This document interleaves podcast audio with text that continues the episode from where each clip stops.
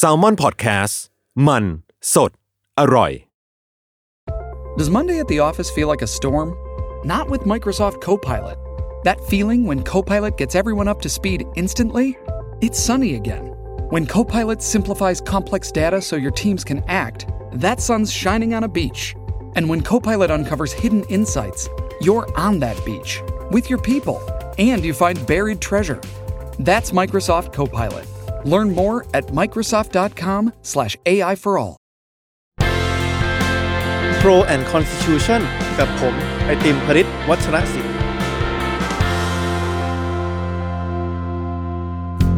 สวัสดีครับ ผู้ฟังทุกท่านนะครับ ยินดีต้อนรับกับเข้าสู่รายการ Pro and Constitution รัฐธรรมนูญไทยดีไซน์ได้นะครับ กับผมไอติมพริตวัชรศิลป์วันนี้เราก็เข้าสู่ตอนที่ 15 นะครับ หรือว่าตอนสุดท้ายแล้วนะครับ ของซีรีส์ Pro and Constitution Series นี้นะครับก่อนที่จะเข้ารายการตอนสุดท้าย วันนี้ในตอนแรกผมก็คิดหนักเหมือนกันนะครับว่าพอเป็นตอนสุดท้ายเนี่ยรู้สึกกดดันขึ้นมาทันทีเลย ว่าเอ๊ะเราจะสรุปเนื้อหาทั้งหมดที่เรารับฟังกันมาแลกเปลี่ยนกันมาในช่วง 14 ตอนที่ผ่านมาเนี่ยอย่างไรนะครับก็ได้ข้อสรุปประมาณนี้ครับก็คือวันนี้เนี่ยผมตั้งใจว่าอยากจะใช้เป็นเรียกว่าเป็น EP หรือว่าเป็นตอนที่จะพยายามสรุปทุกเนื้อหาทั้ง 14 ตอนที่ผ่านมาใน รูปแบบที่อาจจะเข้าใจง่ายที่สุด อาจจะไม่ลงรายละเอียดทุก ๆ อย่าง แล้วก็ใครก็ตามที่ฟังตรงไหนแล้ว ตอนนี้สมมติเปิดเข้ามาเจอตอนนี้เป็นตอนแรก แล้วไปเจอหน่อยที่น่าสนใจเนี่ยอยากจะลงลึกในรายละเอียดเนี่ยเดี๋ยวจะแนะนำให้ให้ได้นะครับว่าถ้าจะลงลึกในรายละเอียดตรงเนี้ยควรจะเข้าไปฟังตอนไหนที่ผ่านมาแล้วบ้างนะครับเพราะฉะนั้นวันนี้หลักๆเนี่ยก็อยากจะสรุปเนื้อหาของทั้งซีรีส์เข้ามาอยู่ในตอนตอนเดียวนะครับทีนี้ถ้าเรามา ถอยเข้ามาสักก้าวหนึ่งนะครับแล้วมาถามว่าเอซีรีส์ทั้งหมดเนี่ยมันพยายามจะเรียกว่าให้ความรู้เพื่อนำไปสู่วัตถุประสงค์อะไรนะครับผมหวังว่าหลักๆเนี่ยใครที่รับฟังซีรีส์ที่มาเนี่ยจะพอเห็นว่าสิ่งที่ผมพยายามจะเชิญชวนให้แต่ละคนมาแลกเปลี่ยนกันเนี่ยก็คือมามาตั้งคำถามกับพวกเรากันเองนี่แหละครับว่ารัฐธรรมนูญที่ดีเนี่ยมันควรจะมีเนื้อหาหรือว่าหน้าตาอย่างไรบ้างนะครับทีนี้พอผ่านมา 14 ตอนเนี่ยใครที่คุ้นเคยกับรายการก็จะเห็นว่าในแต่ละตอนเนี่ยเราจะไม่พยายามชี้นำนะครับว่า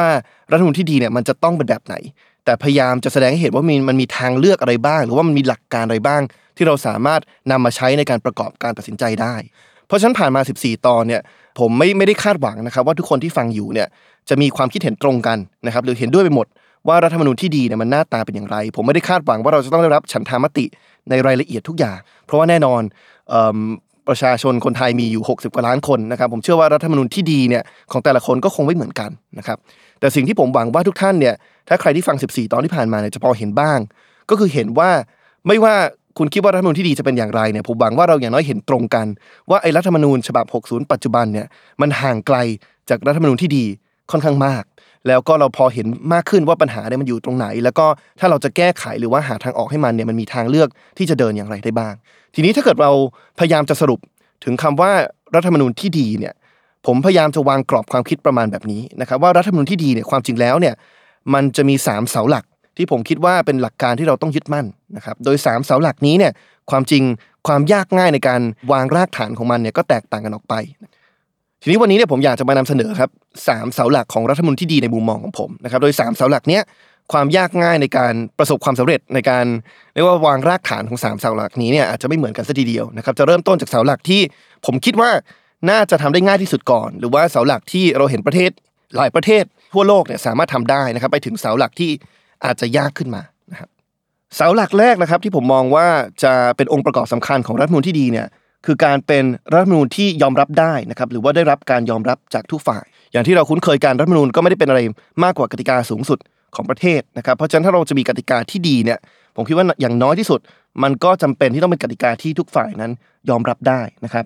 ตรงนี้ไม่ได้หมายความว่ารัฐธรรมนูญที่ดีเนี่ยจะต้องถูกใจทุกคนในทุก ๆ เรื่องนะครับแต่ว่าอย่างน้อยต้องเป็นกติกาที่ทุกฝ่ายเนี่ยยอมรับได้หมายความว่ากติกาเนี่ยถูกบังคับใช้กับทุกฝ่ายอย่างเท่ากัน ไม่ใช่กติกาที่ตั้งใจเขียน เพื่อให้ประโยชน์หรือว่าให้โทษแก่คนกลุ่มใดกลุ่มหนึ่งนะครับ ทีนี้ถ้าเราจะขยี้คำว่ากติกาที่ยอมรับได้จากทุกฝ่ายเนี่ย ผมมองว่าการที่กติกาใดชุดหนึ่งเนี่ยเอ่อจะเป็นที่ยอมรับจากทุกฝ่ายเนี่ยผมว่ามันมี 2 องค์ประกอบสำคัญนะครับองค์ประกอบที่ 1 ที่จะทำให้กติกาเป็นที่ยอมรับได้เนี่ยผมมองว่ามันต้องเป็นกติกาที่เป็นกลางนะครับถ้าเปรียบเทียบเหมือนกับเกมฟุตบอลแหละครับอย่างที่บอกคือว่าเราไม่รู้แหละว่ากติกามันจะเขียนว่าผู้เล่นแต่ละฝ่ายมีเอ่อ11คน ว่า 10 คนหรือว่า 9 คนหรือว่า 7 คนแต่อย่างน้อย มันต้องมีจำนวนเท่ากัน คือไม่ใช่ว่าฝ่ายใดฝ่ายหนึ่งเนี่ยเรียกว่ามี 11 คนอีกฝ่ายหนึ่งมีผู้เล่นแค่ 7 คนนะครับอันนี้ก็จะเป็นกติกาที่ไม่ยุติธรรมแล้วก็แล้วก็ไม่เป็นกลางคือให้ความได้เปรียบกับฝ่ายใดฝ่ายหนึ่งนะครับทีนี้ถ้าเราพยายามจะวิเคราะห์รัฐมนูล60เนี่ยเราจะเห็นว่าในที่มาและกระบวนการในการได้มาซึ่งรัฐมนูล60เนี่ยมีความไม่เป็นกลางอยู่เยอะมากนะครับใครที่อยากฟังรายละเอียดเนี่ยสามารถ กลับไปย้อนฟังตอนที่1นะครับ EP 1 ที่ผมลงลึกถึงปัญหาเรื่องรัฐมนูญฉบับ60 ได้นะครับ แต่ให้สรุปคร่าวๆเนี่ยเราจะเห็นความไม่เป็นกลางในชั้งที่มาและก็กระบวนการ ในส่วนของที่มาเนี่ยตอนแรกเนี่ยตอนที่มีการเริ่มร่างรัฐมนูญฉบับนี้ในยุคสมัยคอสชเนี่ยเราจะเห็นว่าคอสชเนี่ยพยายามจะอ้างครับว่าตัวเองเนี่ยต้องการจะมีบทบาทเป็นเหมือนกับกรรมการนะเป็นกรรมการที่มาวางกติกา แล้วก็ไกลเกลี่ยปัญหาให้กับคู่ขัดแย้ง หรือว่าคู่กรณีที่เป็นเหมือนกับผู้เล่นทางการเมืองในแต่ละฝ่ายนะครับ แต่พอผ่านมา2อสปี เราเห็นรัฐมนตรี60 คลอดออกมา และผ่านมาอีก 2 ปี เราเห็นการเลือกตั้งในปี 2562 เนี่ยมันก็ปรากฏชัดเลยครับว่าคอสชเนี่ยไม่ได้มีเจตนาที่จริงใจในการต้องการจะเป็นกรรมการ แต่ว่าคอสชเนี่ยตัดสินใจลงมาเป็นผู้เล่นในสนามการเมืองเลยนะครับเราเห็นถึงหัวหน้าคอสชเนี่ยที่ในที่สุดก็ถูกเสนอชื่อ โดยพักพลังประชารัฐ ซึ่งหลายคนก็มองว่าเป็นพักที่ตั้งขึ้นมาเพื่อจะสืบทอดอำนาจของคณะรัฐประหารเนี่ยเสนอพลเอกประยุทธ์ ที่เป็นหัวหน้าคอสชเนี่ยมาเป็นแคนดิเดตนายกให้กับพรรคแล้วก็ตอนนี้ก็หลังจากผ่านการเลือกตั้งมา ก็มาดำรงตำแหน่งนายกรัฐมนตรีตั้งแต่หลังการเลือกตั้งปี 62นะครับเพราะฉะนั้นในขณะที่ตอนแรกเนี่ยมีการอ้างว่าคอสชจะทำหน้าที่เป็นกรรมการเนี่ยแต่พอผ่านมา 3 4 5 ปีเนี่ยมันก็เห็นชัดครับว่าความจริงคอสชเนี่ยก็ต้องการเข้ามาเป็นหนึ่งในผู้เล่นทางการเมืองนะครับ ตอกย้ำไปกว่านั้นครับคือคำพูดของหนึ่งใน เรียกว่านักการเมืองสังกัดพรรคพลังประชารัฐนะครับ ซึ่งตอนนี้มาเป็นรัฐมนตรีว่าการกระทรวงยุติธรรม ให้กับรัฐบาลปัจจุบันเนี่ยก็ได้พูดไว้นะครับ คุณสมศักดิ์เทพสุทิน ในระหว่างการเลือกตั้ง พูดออกมาเลยครับว่ารัฐมนูญ 60 เนี่ยดีไซน์มาเพื่อเรานะครับเพราะฉะนั้นผมว่ามันเห็นชัดแล้วว่า ไม่ว่าเขาจะอ้างอย่างไรในช่วงที่รัฐบาลยังมาจาก คณะรัฐประหารเนี่ยว่าตัวเองโอ้โหต้องการจะมาเป็นกรรมการเพื่อจะไกลเกลี่ยความขัดแย้งที่อยู่ในสังคมไทยมายาวนาน แต่ท้ายสุดแล้วเนี่ยในที่สุดตอนนี้เขาก็ลงมาเป็นผู้เล่น แล้วก็ถ้าพูดที่ถึงที่สุดคือก็คือมาเป็นหนึ่งในคู่ขัดแย้งเป็นที่เรียบร้อยแล้ว แต่นอกจากที่มานะครับที่อาจจะถูกวงการโดยกลุ่มคนที่ไม่ได้เป็นกลางทางการเมืองเนี่ยเราเห็นถึงกระบวนการหลาย ๆ อย่าง ที่ก็ไม่มีความเป็นกลางด้วย อย่างแรกคือเราเห็นถึงประชามติที่ถูกจัดในปี 59 ที่ ไม่ได้เปิดให้ทั้งสองฝ่ายเนี่ยฝ่ายที่สนับสนุนอยากให้มีการโหวตรับร่างรัฐมนูญฉบับ 60 แล้วก็ฝ่ายที่ต้องการจะคัดค้านหรือว่าให้โหวตโนโหวตไม่รับร่างรัฐมนูญฉบับ 60 เนี่ยเราเห็นว่า 2 ฝ่ายนี้ไม่สามารถรณรงค์ได้อย่างเท่าเทียมกันนะครับในขณะที่ฝ่ายที่สนับสนุนเนี่ยโอ้โหมีหน่วยงานภาครัฐหนุนหลังเต็มที่นะครับมีการส่งเอกสารถึงที่บ้านทุกคนพูดถึงข้อดีของรัฐมนูญ60 เนี่ยแต่กลุ่มที่ไม่เห็นด้วยนะครับอยากจะให้โหวตโนเนี่ย อออกมาบรรงเนี่ยก็เห็นว่ามีหลายคนเนี่ยหลักสิบหลักร้อยเนี่ยที่ถูกจับไปดำเนินคดีนะครับเพราะฉะนั้นเนี่ยเราก็เห็นถึงความไม่เป็นกลางในการจัดประชามติให้สองฝ่ายสามารถรณรงค์ได้อย่างเท่าเทียมกัน แล้วก็ท้ายสุดครับ อันนี้ตอกฝาโลงเลยนะครับ คือพอเราไปดูคำถามพ่วงนะครับ ถ้าใครจำได้ประชามติปี 59เนี่ยจะมี 2คำถามคำถามหลัก คือถามว่าจะรับหรือไม่รับร่างรัฐมนูญฉบับ 60 นะครับ แล้วก็มีคำถามพ่วงคำถามที่2เนี่ย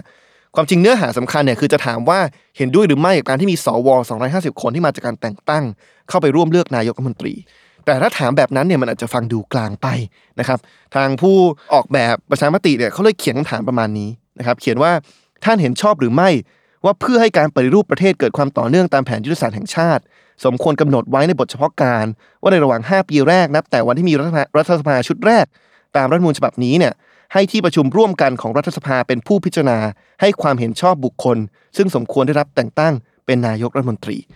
โอ้โหแค่พูดแค่อ่านได้ยังเหนื่อยเลยนะครับเป็นคำถามที่ทั้งยาวและซับซ้อนและยิ่งไปกว่านั้นครับคือมีความชี้นำมาก คือผมจำได้ตอนที่ผมเห็นคำถามนี้ออกมาครั้งแรกเนี่ยมันมีความรู้สึกประมาณว่าถ้าเราโหวตไม่เห็นด้วยกับการที่สวแต่งตั้งมาเลือกนายกเนี่ยซึ่งใครที่เชื่อในหลักการประชาธิปไตยหนึ่งสิทธิ์หนึ่งเสียงก็ควรจะโหวตไม่เห็นด้วยเนี่ยแต่มันเหมือนกับว่าถ้าเราโหวตไม่เห็นด้วยเนี่ย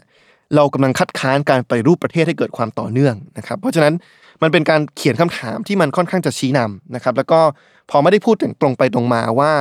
ที่ใช้คำว่าประชุมร่วมกันของรัฐสภาเนี่ยคือหมายถึงว่าเอาสวที่มาจากการแต่งตั้งไปเลือกนายกเนี่ยมันก็ทำให้หลายคนเนี่ยอาจจะเกิดความสับสนได้นะครับเพราะฉะนั้นเราจะเห็นว่าองค์ประกอบแรกในการเป็นกติกาที่ยอมรับได้นะหมายความว่าเป็นกติกาที่เป็นกลางเนี่ยเราจะเห็นว่ากติกานี้ไม่มีความเป็นกลางตั้งแต่ที่มาและก็กระบวนการประชามติ และถ้าเกิดให้ วิเคราะห์ในเชิงประวัติศาสตร์การเมืองเนี่ยเราก็จะเห็นว่าความจริงเนื้อหาหลายๆอย่างที่ถูกเขียนในรัฐมนูญฉบับนี้เนี่ยก็เหมือนกับเป็นความพยายามที่จะป้องกันนะครับไม่ให้รัฐบาลที่มาจากการเลือกตั้งเนี่ยอาจจะมีความเข้มแข็งได้นะครับพยายามใส่เบรกหลายๆอย่าง ไม่ว่าจะเป็นการเพิ่มอำนาจ ให้กับองค์กรอิสระการเพิ่มอำนาจ ให้กับวุฒิสภาที่มาจากการแต่งตั้งนะครับหลายคนก็บอกว่าเอ๊ะทั้งหมดนี้เนี่ยมันเหมือนกับว่ามันถูกเขียนไว้เพื่อป้องกันไม่ให้คนคนหนึ่งนะครับที่เคยมีบทบาททางการเมือง ในช่วง 10 ปีก่อนที่รัฐมนูญฉบับนี้จะออกมาเนี่ยสามารถกลับมามีบทบาททางการเมืองได้หรือเปล่านะครับคือไม่ว่าคุณจะเห็นชอบหรือไม่เห็นชอบกับบุคคลคนนั้นเนี่ยความจริงก็ต้องบอกว่ารัฐมนูญใดก็ตามเนี่ยไม่ถูกไม่ควรถูกเขียนไว้นะครับเพียงเพื่อจะสกัดกั้นคนใดคนหนึ่ง ในการเข้ามาทำงานการเมือง แต่ควรจะเป็นการวางรากฐานของระบบที่มันเป็นกลาง แล้วก็เปิดให้มีการแข่งขันทางการเมือง อย่างยุติธรรมโดยทุกฝ่ายนะครับองค์ประกอบที่2ครับอันนี้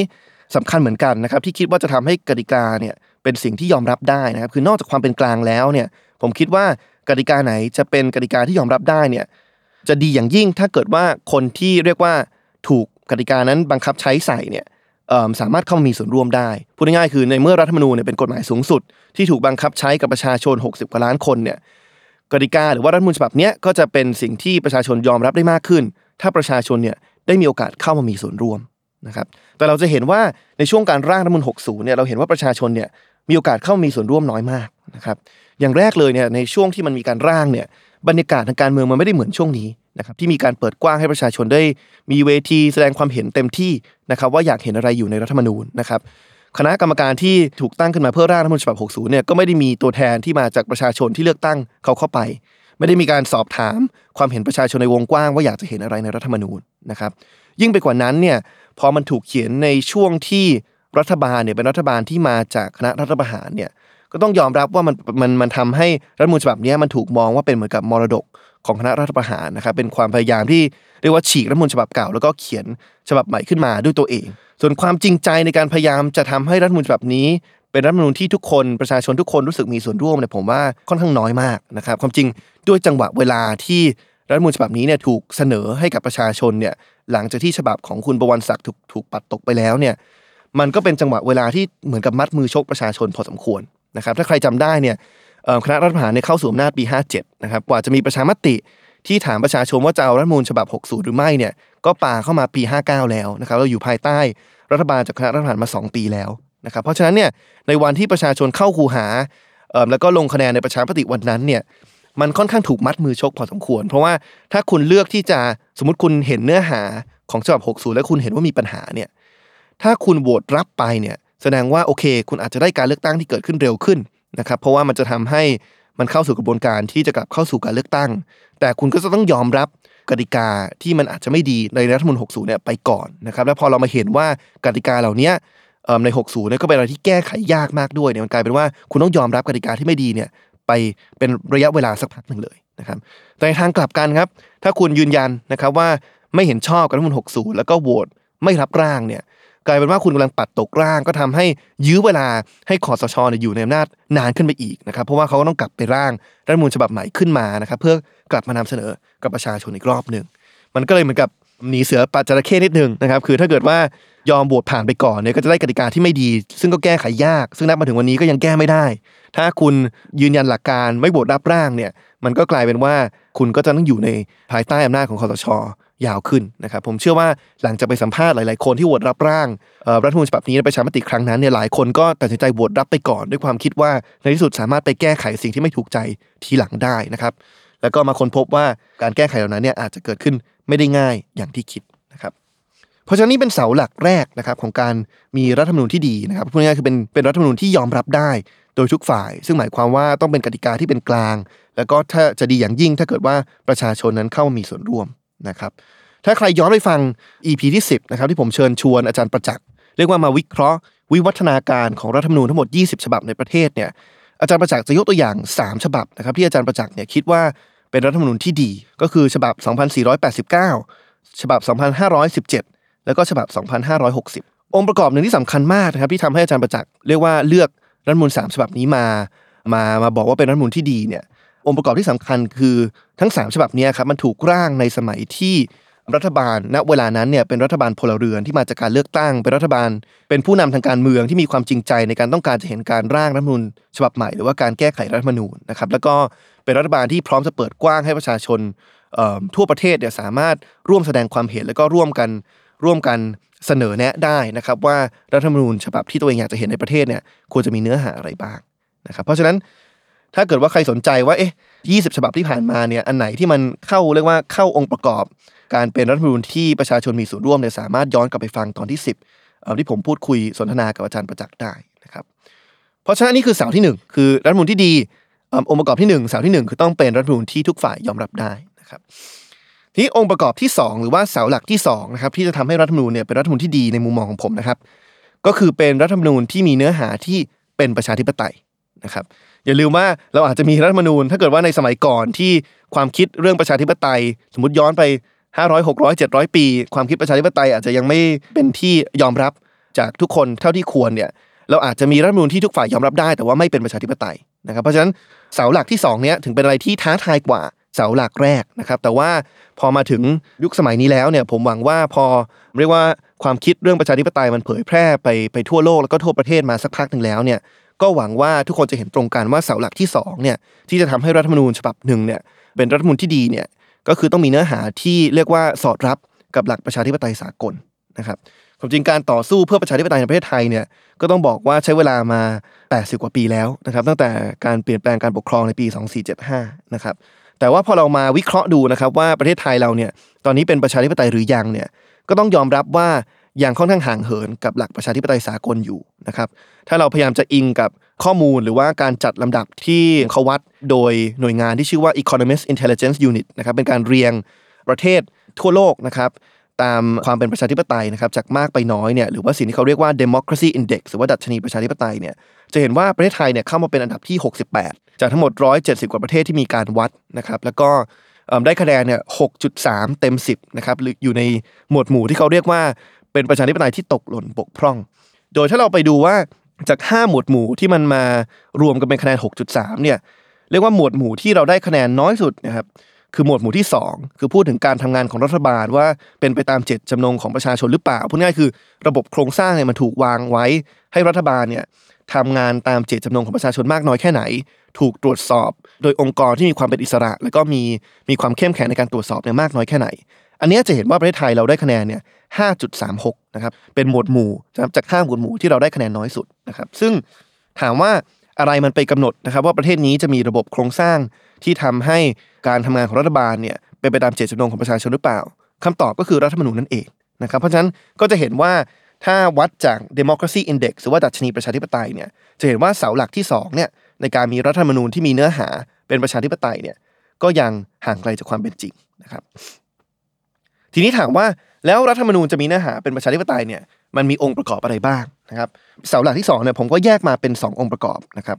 ผมมองว่าถ้ารัฐธรรมนูญจะมีเนื้อหาที่เป็นประชาธิปไตยเนี่ยมันต้องทำสองอย่าง อย่างแรกเนี่ยคือมันต้องคุ้มครองสิทธิเสรีภาพของประชาชน และอย่างที่สองเนี่ยมันต้องวางขอบเขตอำนาจของสถาบันทางการเมืองให้เหมาะสม เดี๋ยวจะลงลึกว่าแต่ละส่วนนี้หมายความว่าอย่างไรนะครับจะลงลึกในส่วนแรกก่อนนะครับว่า การคุ้มครองสิทธิเสรีภาพเนี่ยเราหมายความว่าอย่างไรนะครับ แน่นอนเรียกว่า องค์ประกอบสำคัญนะครับของระบบที่เป็นประชาธิปไตยเนี่ยคือต้องเป็นระบบที่ประชาชนมีสิทธิเสรีภาพที่รับการคุ้มครองจากภาครัฐนะครับ แต่ถ้าเรามาวิเคราะห์นะครับ เรียกว่าประสิทธิภาพของรัฐมนูล60 ในการคุ้มครองสิทธิเสรีภาพประชาชนเนี่ยเราจะเห็นว่ายังมีข้อบกพร่องอยู่หลายอย่างนะครับ แล้วก็ยังมีความถดถอยจากรัฐมนูลฉบับ 40 แล้วก็ฉบับ 50 มาอีกด้วยนะครับ ใครที่ต้องการจะฟังลึกนะครับ ก็สามารถไปฟังได้ในตอนที่ 6 ที่ผมมาวิเคราะห์เรื่องของสถานการณ์สิทธิเสรีภาพ ในประเทศไทยนะครับแล้วก็บทบัญญัติต่างๆในรัฐธรรมนูญปัจจุบันนะครับแต่ถ้าให้สรุปสั้นๆนะครับเราจะเห็นว่ารัฐธรรมนูญ60เนี่ยมีความถดถอยในการคุ้มครองสิทธิเสรีภาพนะครับเพราะว่าไปเพิ่มเรียกว่าไปเพิ่มเหตุผล หรือว่าเพิ่มเเงื่อนไขนะครับที่ภาครัฐเนี่ยจะสามารถเข้ามาจำกัดสิทธิเสรีภาพของประชาชนได้นะครับสมัยก่อนนะครับ ถ้าเรายึดตามหลักสากลเนี่ยเเราจะบอกว่าประชาชนทุกคนเนี่ยควรมีสิทธิเสรีภาพ รัฐจะมาจำกัดสิทธิเสรีภาพของประชาชนได้เนี่ยก็ต่อเมื่อประชาชนคนนั้นเนี่ยเอาสิทธิเสรีภาพของตัวเองเนี่ยไปละเมิดสิทธิเสรีภาพของผู้อื่นนะครับ อย่างเช่น ผมอาจจะบอกว่าผมมีสิทธิเสรีภาพในการจะขยับเขยื่อนร่างกายผมยังไงก็ได้นะครับ แต่เมื่อไรก็ตามที่ผมเอาแขนผมนะครับ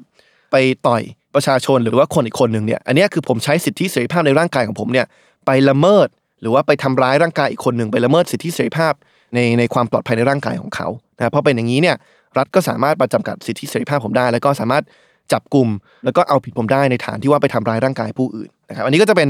เป็นหลักสากลที่หลายหลายแห่งเขาใช้กันนะครับทีนี้ถ้าดูฉบับ 4050 เนี่ยมันจะมีอีก 2 เงื่อนไขนะครับที่รัฐมนูล4050 เนี่ยให้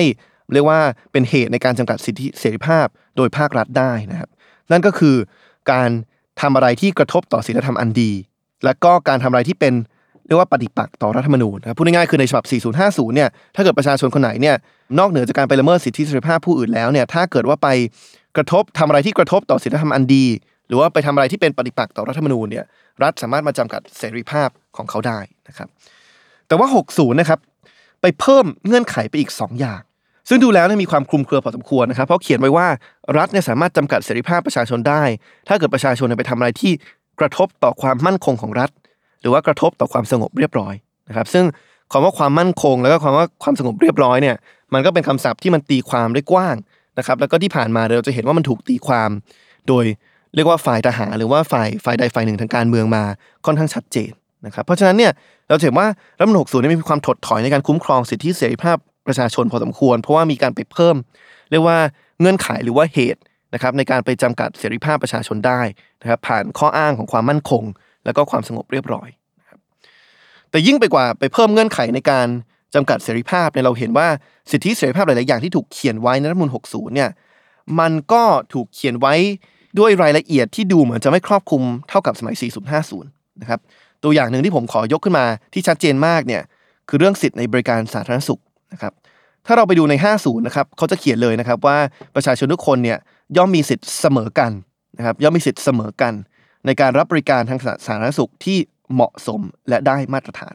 แต่ว่าพอ 60 นะครับเขาเขียนแบบนี้ครับ บุคคลย่อมมีสิทธิ์ในการรับบริการทางสาธารณสุขนะครับจะเห็นว่ามันตกไป 2 ส่วน ส่วนแรกคือสมัยก่อนเราเขียนว่าทุกคนมีสิทธิ์เสมอกัน พอ 60 เนี่ยเขียนแค่ว่ามีสิทธิ์เฉยๆไม่ได้เขียนว่าเสมอกัน คนก็เลยตั้งคำถามว่าเอ๊ะอันนี้มันหมายถึงว่าจะมีการถอนนโยบายหลักประกันสุขภาพทั่วหน้าที่ทำให้ประชาชนทุกคนเนี่ยมีสิทธิ์เท่ากันในการเข้าถึงบริการสาธารณสุขหรือเปล่านะครับอันนี้ก็เป็นข้อกังวลอย่างที่ 1 แต่ส่วนที่ 2 ที่ถูกตัดปัดตกออกไปนะครับ คือคำว่าที่เหมาะสมและได้มาตรฐานนะครับ ฉบับ 50เนี่ยจะเขียนว่ามีสิทธิในการรับบริการทางสาธารณสุขที่เหมาะสมและได้มาตรฐาน แต่พอ 60เนี่ยเขียนแค่ว่ามีสิทธิในการรับบริการทางสาธารณสุขเฉยๆนะครับ อันนี้ก็เป็นข้อกังวลที่2นะครับว่าเอ๊ะเขียนแบบนี้หมายความว่าเราจะเรียกว่าลดงบประมาณที่ทำให้เรียกว่าสวัสดิการรักษาพยาบาลที่ได้จากหลักประกันสุขภาพทั่วหน้าเนี่ยมันมีความถดถอยในเชิงคุณภาพมากกว่าเดิมหรือเปล่า นะเพราะจะเห็นว่านอกจากการที่จะไปเพิ่มเงื่อนไข หรือว่าเหตุในการจำกัดเสรีภาพแล้วเนี่ยยังไปเขียนคุ้มครองสิทธิเสรีภาพบางอย่างเนี่ยด้วยรายละเอียดที่มันดูแล้วไม่ได้ครอบคลุมแล้วก็ไม่ได้ดีเท่ากับฉบับก่อนๆนะครับ แล้วก็ท้ายสุดแล้วยิ่งไปกว่านั้นเนี่ยนอกจากสิทธิเสรีภาพบางอย่างถูกเขียนที่ไม่รัดกุมเท่ากับสมัยก่อนแล้วเนี่ยสิทธิเสรีภาพบางอย่างเนี่ยเขียนดูเหมือนจะรัดกุม แต่พอมามาปฏิบัติจริงเนี่ยก็มีคนตั้งคำถามว่าเอ๊ะมันมัน มันได้รับการคุ้มครองจริง ๆ หรือเปล่านะครับสิทธิเสรีภาพอย่างหนึ่งที่ที่เข้าข่ายตรงนี้เนี่ยที่ผมเกริ่นไว้ในตอน EP ที่6เนี่ยคือสิทธิเกี่ยวกับกระบวนการยุติธรรมนะครับหรือว่าสิทธิที่จะถูกสันนิษฐาน ว่าไม่มีความผิดก่อนคำพิพากษานะครับซึ่งถูกระบุไว้ในมาตรา 29 ของรัฐมนูญฉบับ 60 พูดง่ายๆคือว่า สมมุติว่าเราไปทำอะไรแล้วมีคนมากล่าวหาว่าเราทำผิดกฎหมายเนี่ยเราต้องถูกสันนิษฐานก่อน ว่าเราไม่ได้ทำความผิดนะครับจนกระทั่งมีการพิสูจน์แล้วก็มีคำพิพากษาออกมาว่าเราทำความผิดนั้นจริง นะครับอันนี้ก็เป็นสิทธิ์ที่สากลนั้นคุ้มครองกันนะครับ แต่ว่าถึงแม้สิทธิ์นี้จะถูกระบุไว้ในมาตรา 29 ของรัฐธรรมนูญเนี่ยเราจะเห็นว่าในแต่ละปีนะครับมีประชาชนนับเป็นหลักหมื่นนะครับห้าหมื่นหกหมื่นคน ที่ถูกกักขัง โดยถูกกล่าวหาว่าทำผิดแล้วก็ถูกกักขังทั้งทั้งที่ยังไม่มีคำพิพากษาออกมาว่าทำผิดจริง แต่ว่าถูกกักขังเพียงเพราะว่าไม่มีเงินประกันตัวครับเพราะฉะนั้นมันเนี่ยครับมันก็เลยตั้งคำถามได้ว่าถึงแม้จะถูกเขียนไว้ในรัฐธรรมนูญก็จริงเนี่ยมันได้รับการคุ้มครองจริง ๆ หรือเปล่า นะครับเพราะฉะนั้นเนี่ยในมิติแรกของการคุ้มครองสิทธิเสรีภาพเนี่ยจะเห็นว่ารัฐมนูญ60เนี่ยก็มีความถดถอย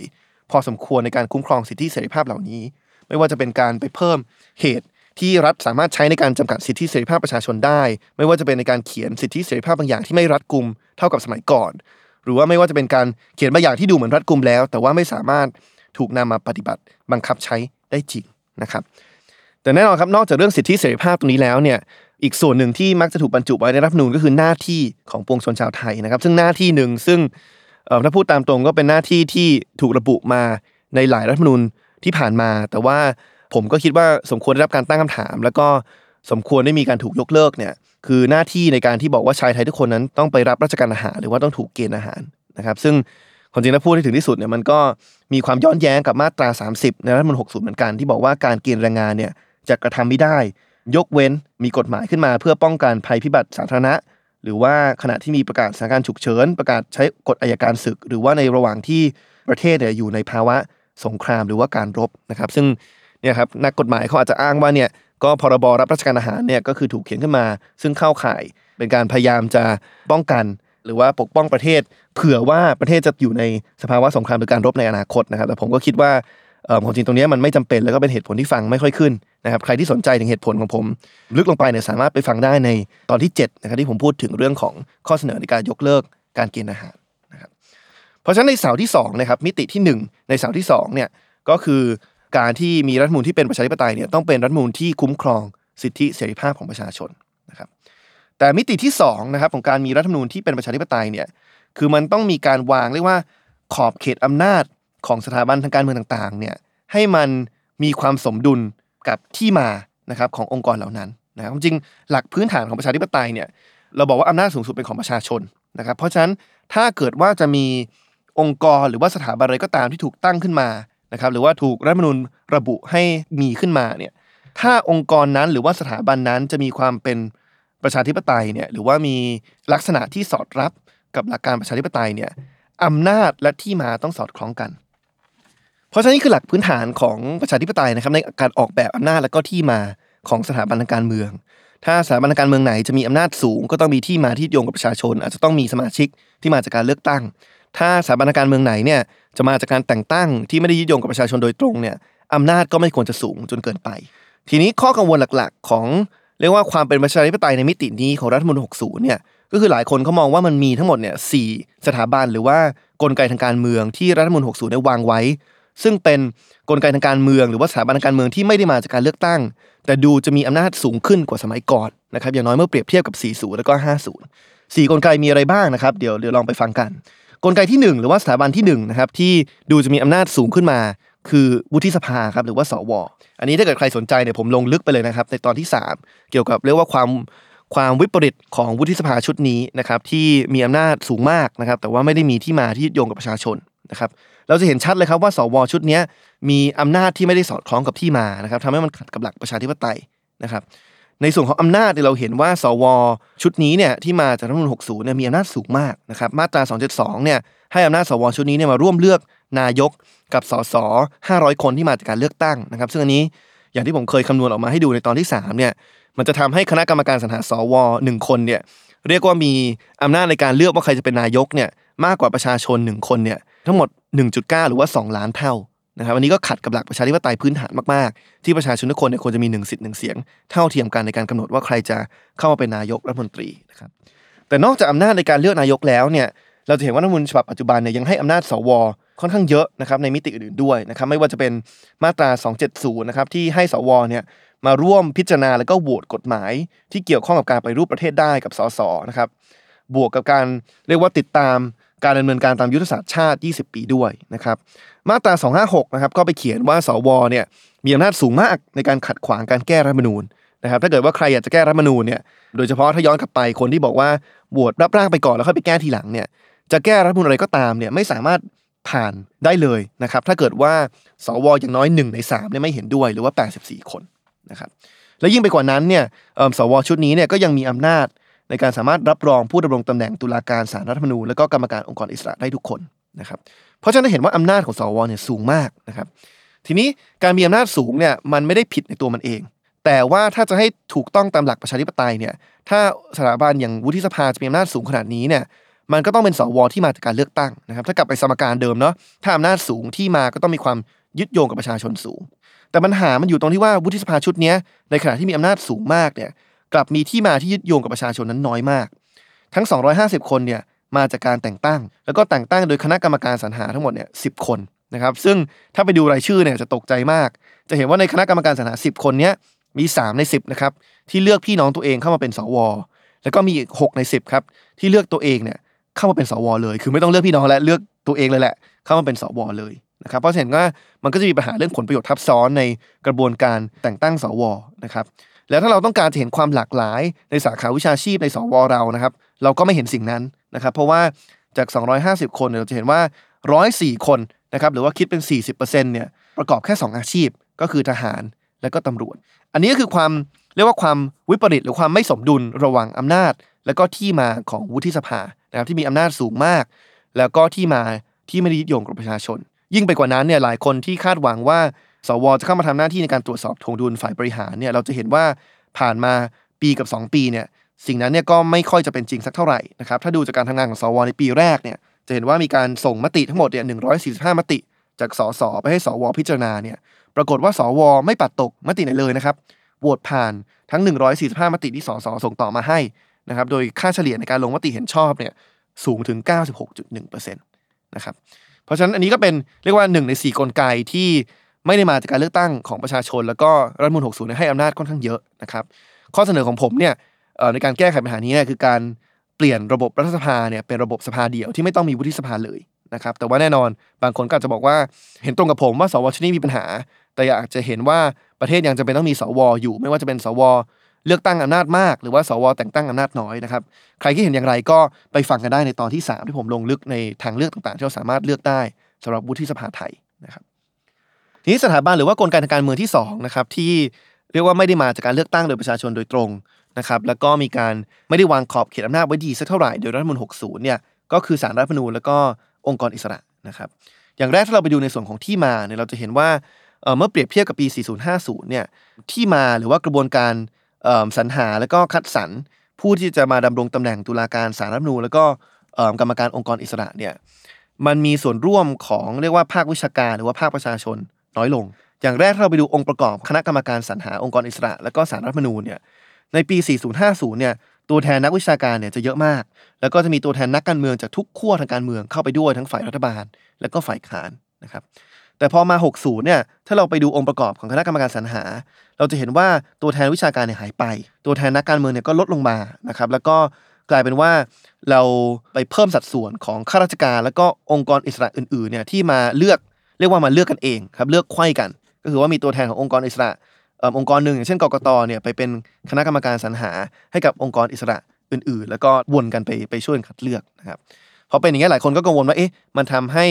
พอไม่มีตัวแทนภาควิชาการเนี่ยเราจะได้คนที่มีคุณสมบัติอย่างแท้จริงมากน้อยแค่ไหน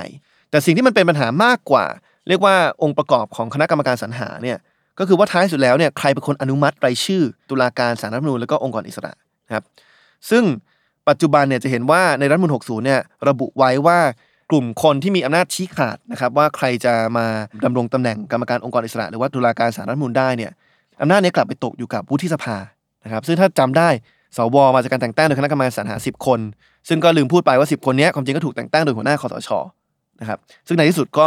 มาลงเป็นผู้เล่นทางการเมืองแล้วก็มาเป็นนายกรัฐมนตรีนะครับเพราะฉะนั้นเนี่ยถ้าเรามองว่าสวเนี่ย ไม่มีความเป็นการทางการเมืองเพราะถูกแต่งตั้งโดยขั้วการเมืองขั้วหนึ่งเนี่ยและสวกลุ่มนี้ที่เรามองว่าไม่ไม่มีความเป็นการทางการเมืองเนี่ยก็สามารถมาชี้ขาดได้ว่าใครจะมาดำรงตำแหน่งกรรมการองค์กรอิสระ และก็ตุลาการสารรัฐมนูลซึ่งควรจะเป็นการทางการเมืองเนี่ยมันก็ค่อนข้างน่ากังวลอยู่ นอกจากที่มาแล้วเนี่ยเรายังเห็นว่าอำนาจขององค์กรอิสระเนี่ยก็สูงขึ้นด้วยนะครับอำนาจหนึ่งที่เพิ่มขึ้นมาจากสมัย 50เนี่ยเพิ่มขึ้นมาในฉบับ 60เนี่ยก็คือมาตรา 219นะครับที่ไปให้อำนาจ เรียกว่าสารรัฐมนูลแล้วก็องค์กรอิสระเนี่ยมาร่วมกันกำหนด สิ่งที่เขาเรียกว่ามาตรฐานทางจริยธรรมสำหรับสถาบันทางการเมืององค์กรต่างๆ ไม่ว่าจะเป็นสารรัฐมนูญองค์กรอิสระเอง คณะรัฐมนตรีรัฐสภานะครับ เพราะฉะนั้นเนี่ยคือมันก็ฟังดูฟังดูดีแหละครับ แต่ถ้าไปฟังที่ผมกับคุณยิ่งชีพวิเคราะห์กันในตอนที่ 12 เกี่ยวกับเรื่ององค์กรอิสระเนี่ยทั้งสองคนทั้งผมและเขาก็มีความกังวลพอสมควรนะกับอำนาจมาตรา2นึตรงนี้ เพราะว่าถึงแม้มันฟังดูดีแหละว่าอยากให้ทุกคนเนี่ยมีมาตรฐานทางจริยธรรมที่ดีเนี่ย แต่เราก็กลัวว่ามันจะถูกใช้เป็นเครื่องมือทางการเมืองว่าว่าท้ายสุดแล้วเนี่ยมันอาจจะถูกตีความเพื่อไปลงโทษ กลุ่มทางการเมืองที่อยู่ตรงข้ามกับฝ่ายคอสชที่เป็นคนเขียนรัฐมนูญฉบับนี้ แล้วก็เป็นคนที่แต่งตั้งสวที่ในที่สุดมาแต่งตั้งกรรมการองค์กรอิสระ แล้วก็ตุลาการสารรัฐมนูญอีกทีหนึ่งสำหรับใครที่สนใจอยากจะฟังผมกับคุณยิ่งชีพจากไอรอวิเคราะห์นะครับเรียกว่าการทำงานขององค์กรอิสระเป็นรายหน่วยเลยเนี่ยคือวิเคราะห์เป็นเป็นรายหน่วยงานเลยไม่ว่าจะเป็นกกตปปชผู้ตรวจการแผ่นดิน คณะกรรมการตรวจเงินแผ่นดินเนี่ย สามารถไปฟังได้ในตอนที่ 12 นะครับ เราก็จะเห็นถึงข้อกังวลหลาย ๆ อย่างในหลาย ๆ กรณีที่ที่ประชาชนตั้งคำถามถึงความเป็นกลางนะครับขององค์กรอิสระนะครับไม่ว่าจะเป็นการตั้งคำถามเกี่ยวกับกกตในการจัดการเลือกตั้งปี 2562 การตั้งคำถามเกี่ยวกับกกตในการที่มาเหมือนกับมีการบิดสูตรคำนวณสสบัญชีรายชื่อหลังจากที่มีการเลือกตั้งเสร็จไปแล้วทำให้ผลการเลือกตั้งเนี่ยมันพลิกจากหน้ามือไปเป็นหลังมือเลยนะครับหรือว่าการขยายอำนาจขององค์กรอิสระหลาย ๆ อย่าง ที่มันดูแล้วค่อนข้างน่ากังวลนะครับไม่ว่าจะเป็น เอ่อเรียกว่าการแจกใบส้มของกกตให้กับนายสุรพลนะครับอดีตผู้สมัครสสจังหวัดเชียงใหม่พรรคเพื่อไทยเนี่ยที่ทำให้เขาต้องพ้นจากตำแหน่ง แล้วพอผลออกมาปรากฏว่าเขาไม่ได้ทำผิดจริงเนี่ยกลายเป็นว่าเขาก็ไม่สามารถกลับเข้าสู่ตำแหน่งได้นะครับเพราะว่ากกตนั้นเรียกว่าให้ถอนสิทธิ์เขาไปแล้วนะครับแล้วก็ไม่สามารถเรียกว่ายกคำสั่งนั้นออกมากลับกลับมาได้นะครับหรือว่าไม่ไม่ว่าจะเป็นการขยายอำนาจของสตงนะครับที่ที่เรายกตัวอย่างการที่ว่าเคยมีการที่สตงเนี่ยไปทักท้วง เรียกว่าองค์กรปกครองส่วนท้องถิ่น ในประเด็นเกี่ยวกับอำนาจหน้าที่ในการจัดหาวัคซีน เพื่อป้องกันโรคพิษสุนัขบ้า ในช่วงปลายปี 2557 นะครับซึ่งองค์กรท้องถิ่นเขาก็อ้างว่ามันทำให้งานของท้องถิ่นเนี่ยชะงักไปเลยเป็นเวลา 1-2 ปีนะครับเราก็ไม่แน่ใจว่าเอ๊ะนี่มันเป็นขอบเขตอำนาจที่เหมาะสมหรือเปล่าสำหรับสตงนะครับเพราะฉะนั้นกลไกหรือว่าสถาบันทางการเมืองชุดที่2นะครับที่ที่หลายคนมีความกังวลว่าเอ๊ะไม่ได้มาจากการเลือกตั้งแต่มีการขยายขอบเขตอำนาจ แล้วก็อาจจะไม่ได้มีความเป็นกลางทางการเมืองเนี่ยก็คือองค์กรอิสระ นี้กลไกที่3นะครับที่หลายคนเนี่ยตั้งคำถามหรือว่าแสดงความกังวล ก็คือเรื่องของยุทธศาสตร์ชาติ 20 ปีนะครับอันนี้ถ้าเกิดใครอยากฟังเต็มๆเนี่ยไปฟังกันได้เลยครับตอนที่ 14 กับคุณบรรยงพงพาณิชย์นะครับผมชอบประโยคหนึ่งที่คุณบรรยงยกขึ้นมามาก ก็คือว่าการวางแผนยุทธศาสตร์ชาติ 20 ปีเนี่ยในตัวมันเองอาจจะไม่เป็นปัญหาสักเท่าไหร่นะครับแต่สิ่งที่มันเป็นปัญหาคือการเอามาผูกกับกฎหมายนะครับซึ่งคุณบรรยงเขาใช้คำว่าทำตามก็พัง ไม่ทำตามก็ผิดนะครับนั่นหมายความว่าทำตามก็พัง เพราะว่า การจะวางแผนอนาคตไป 20 ปีเนี่ยเป็นเรื่องอะไรที่ที่ยากอยู่แล้วนะครับ ท้าทายอยู่แล้วนะครับ แล้วก็คุณประยงเองก็ไม่ค่อยเห็นด้วยกับทิศทางในการเขียนเนื้อหาในบางส่วนของยุทธศาสตร์ชาติ 20 ปีด้วยนะครับ ซึ่งเขามองว่ามันมีความล้าสมัยแล้วก็เป็นการขยายเรียกว่ารัฐราชการนะครับทั้งที่ความจริงแล้วเนี่ยตอนนี้เราควรจะลดขนาดของรัฐ ให้สามารถมีความยืดหยุ่นในการรับมือกับปัญหาได้มากขึ้นนะครับ แต่อีกส่วนหนึ่งของประโยคนั้นคือการไม่ทำตามก็ผิด หมายความว่า ถ้าเกิดว่าพอไปผูกกับรัฐมนูญปุ๊บเนี่ยกลายเป็นว่าถ้ารัฐบาลที่มาจากการเลือกตั้ง รัฐบาลไหนเนี่ยทำอะไรที่เป็นการดำเนินนโยบายที่มันต่างจากสิ่งที่ถูกระบุไว้ในยุทธศาสตร์ชาติเนี่ยก็มีความเสี่ยงที่ว่าฝ่ายตรงข้ามเนี่ยจะยก เรียกว่าบทบัญญัติในรัฐมนูญเนี่ยที่บอกว่ารัฐบาลต้องทำตามยุทธศาสตร์ชาติ 20 ปีเนี่ยมาใช้เป็นเครื่องมือทางการเมืองเพื่อเล่นงานเขานะครับเพราะฉะนั้นอันนี้แหละครับก็เลยเป็นข้อกังวลที่ว่าในขณะที่ยุทธศาสตร์ชาติ 20 ปีเนี่ยก็เรียกว่าเป็นกลไกทางการเมืองกลไกหนึ่งที่ไม่ได้มาจากการเลือกตั้งเนอะเพราะว่ามันถูกเขียนโดย โดยคนที่ไม่ได้มาจากการเลือกตั้ง แล้วก็ถูกเขียนล็อกไว้ 20 ปีข้างหน้าเนี่ยท้ายสุดแล้วเนี่ยมันอาจจะถูกใช้เป็นเครื่องมือที่มาเล่นงานรัฐบาลที่มาจากการเลือกตั้ง ทั้งๆที่ความจริงรัฐบาลนั้นเนี่ยอาจจะต้องการเพียงแค่ดำเนินนโยบาย ตามที่เขาหาเสียงไว้กับประชาชนในการเลือกตั้งแต่ละครั้ง แล้วก็ได้รับฉันทานุมัติ จากประชาชนผ่านการเลือกตั้งครั้งนั้นด้วยนะครับใครที่กังวลเรื่องนี้นะครับอาจจะกังวลมากขึ้นมาอีกนะครับถ้าไปลองดูรายชื่อของกรรมการยุทธศาสตร์ชาตินะครับที่ก็จะเห็นว่ามีจาก นะครับ31 คนที่ถูกแต่งตั้งขึ้นมาเนี่ยก็มีหลายคนนะครับที่ที่เรียกว่าเป็นบุคคลที่ก็มีความสัมพันธ์กับคอสชเป็นอย่างมากนะครับเพราะฉะนั้นก็ลองไปดูรายชื่อกันดูได้นะครับ ก็อาจจะกังวลมากขึ้น หรือว่าใครที่อยากจะฟังบทวิเคราะห์เต็มก็ไปฟังกันได้ในตอนที่ 14 กับคุณปัญญงพงพาณิชย์นะครับ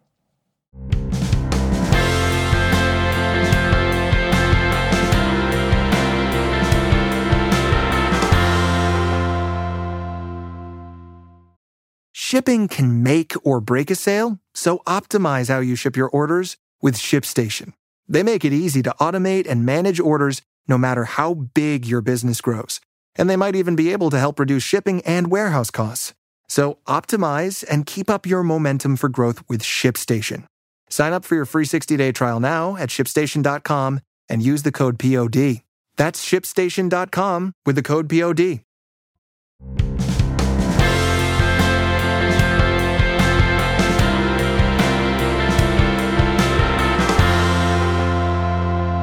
ส่วนเรียกว่าสถาบันทางการเมืองหรือว่ากลไกสุดท้ายนะครับ ซึ่งก็กลายมาเป็นประเด็นที่ค่อนข้างละเอียดอ่อน แต่ว่าก็เป็นประเด็นหัวใจสำคัญของของเรียกว่าผู้ชุมนุมทางการเมืองทั้งสองฝ่ายนะครับก็คือเรื่องของสถาบันพระมหากษัตริย์นะครับใครที่สนใจการวิเคราะห์ตรงนี้อย่างลึกลงไปนะครับก็สามารถไปฟังได้ในตอนที่8นะครับที่ผมเรียกว่าสนทนาแล้วก็แลกเปลี่ยนกับอาจารย์ปิยบุตรนะครับแสงกระดกกุลนะครับโดยนักวิเคราะห์หลายคนที่เขากังวลนะครับก็จะมุ่งเน้นไปที่เรียกว่าการ ขยายพระราชอำนาจที่บรรจุไว้ในรัฐมนูญนะครับเมื่อเปรียบเทียบในรัฐมนูญฉบับ 50 มาสู่รัฐมนูญฉบับ 60 นะครับ โดยหลักๆเนี่ยมันจะมีทั้งหมด 7 มาตราที่ถูกที่ถูกเขียนแตกต่างจากเดิมนะครับ แล้วก็ถูกแก้ไขคนจริงต้องบอกว่าถูกแก้ไขหลังจากที่รัฐธรรมนูญ 60 ได้ผ่านประชามติไปแล้วด้วยนะครับ ซึ่งถ้าไปดูเนื้อหาใน 7 มาตรานั้นเนี่ยบางคนก็กังวลว่า เอ๊ะ มันอาจจะทำให้บางอย่างเนี่ยมันมีความเสี่ยงที่จะขัดกับหลักประชาธิปไตยอันมีพระมหากษัตริย์เป็นประมุขภายใต้รัฐมนูญนะครับ ไม่ว่าจะเป็น การเขียนใหม่ว่าจะมีการแต่งตั้งผู้สำเร็จราชการแทนพระองค์หรือไม่ก็ได้หรือว่าจะมีการเรียกว่าเขียนมาตราบางอย่างใหม่นะครับ ซึ่งมันนำไปสู่กฎหมายที่ตามมาที่ทำให้มีข้าราชการ หรือว่าทหารส่วนพระองค์ที่บริหารตามพระราชอัธยาศัยมากขึ้น หรือว่าการบริหารทรัพย์สินนะครับที่อาจจะไม่ได้อยู่ในการกำกับดูแลของรัฐบาล หรือว่ารัฐสภาเท่ากับสมัยก่อน นะครับเพราะฉะนั้นก็เป็นอีกส่วนหนึ่งที่หลายคนก็แสดงความกังวลนะครับแล้วก็พอเป็นประเด็นที่ละเอียดอ่อนเนี่ยก็ทำให้ผู้ชุมนุมทั้งสองฝ่ายเนี่ยเป็นประเด็นที่เรียกว่าทั้งสองฝ่ายมีอารมณ์ร่วมพอสมควรนะครับใครที่